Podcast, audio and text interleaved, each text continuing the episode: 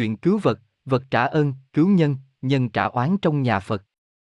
Xưa nước Thiên La có vị quốc vương người thông minh, nên đã trực nhận thấy, thế cuộc vô thường nhân sanh thống khổ. Liền từ bỏ ngai vàng với tình thương nhỏ hẹp để vào núi tu hành. Ở được 30 năm, bỗng một hôm nay có người thợ săn ham đuổi theo một con nai, lỡ bước xa vào một cái hầm sâu, ở trước chỗ ngài thường ngồi tham thiền, đồng thời có một con rắn một con chim, vì sợ hãi cũng đều rơi xuống đó, thân thể bị thương đau đớn vô cùng. Người trông lên cầu cứu kêu la thảm thiết. Vị đạo sĩ nghe tiếng kêu la, đồng mối từ tâm lấy đuốc soi xuống các nạn nhân đang gục đầu khóc lóc. Ngài đến bên hầm bảo rằng, các người hãy yên tâm, ta sẽ cứu các người thoát nạn. Ngài liền đi kiếm dây thòng xuống, người, rắn, chim đều nhờ sợi dây đó mà lên, thoát khỏi tai nạn.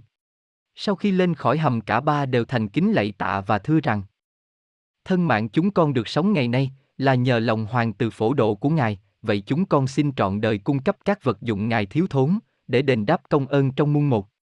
A à, O sĩ nói, ta là quốc vương trong một nước, trân bảo đầy kho, muốn gì cũng được, nhưng ta nhận thấy phú quý như ngục tù, tài sắc danh vọng là cạm bẫy đưa ta vào vòng tội lỗi, chúng nó là những lưỡi gươm sáng bén để giết đời ta, là những mũi tên nhọn để bắn vào tâm ta và cũng vì chúng ta lặng hụt mãi trong biển sanh tử, chịu đủ mọi điều đau khổ.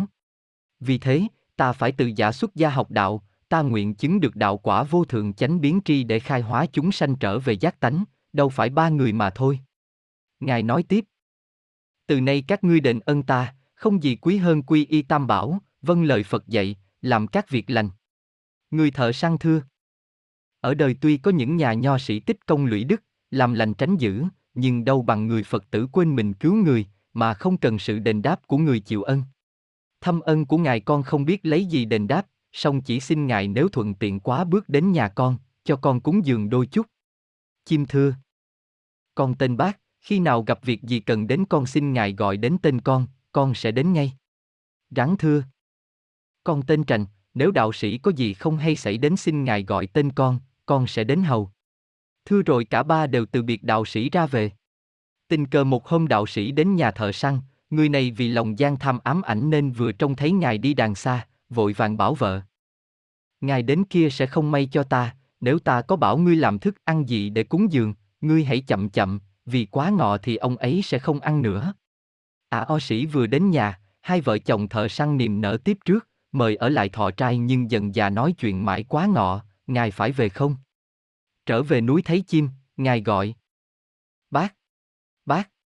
Chim thưa. Ngài ở đâu về? Ta ở nhà thợ săn về. Ngài đã thọ trai chưa? Nhà kia chưa kịp dọn thì đã quá ngọ, nên ta không ăn mà trở về đây. Nghe vậy chim tức tối than rằng, thật người quá vong ân bội nghĩa.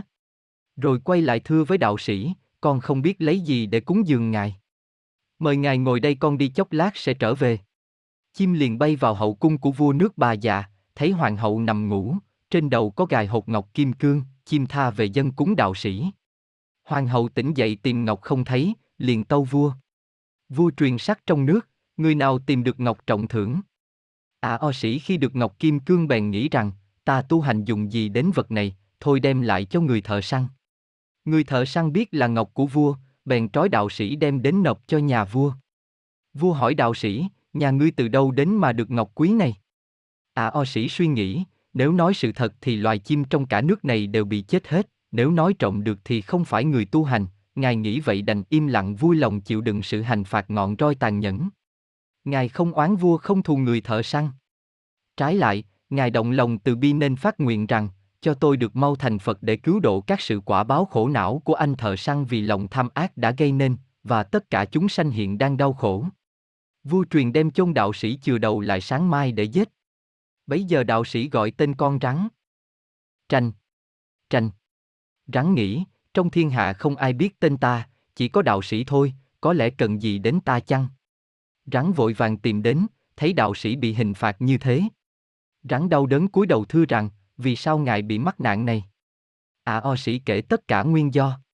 Rắn rơi nước mắt thưa, lòng nhân đạo của đạo sĩ rộng lớn không bờ bến, mà còn gặp tai nạn như thế này, huống gì kẻ không đạo đức, thì tai họa lại sao tránh khỏi.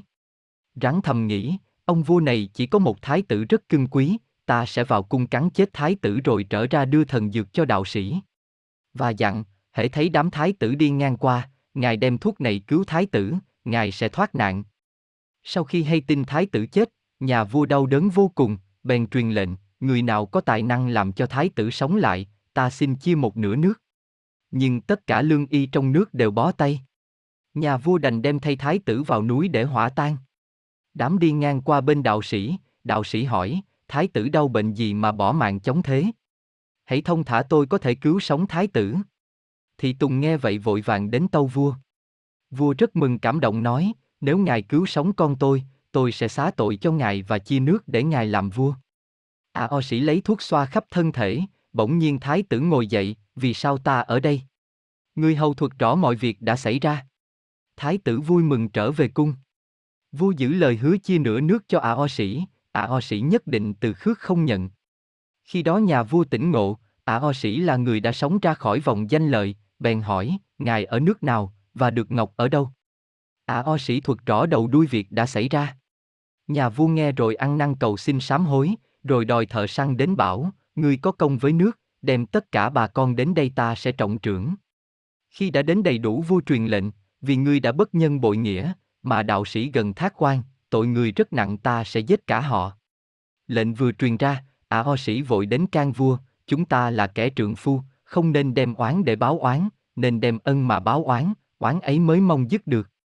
Vậy xin bệ hạ hãy vì tôi tha cho tất cả những người này. Vua nghe cảm động và mến phục đức nhẫn nại hy sinh cao cả của đạo sĩ.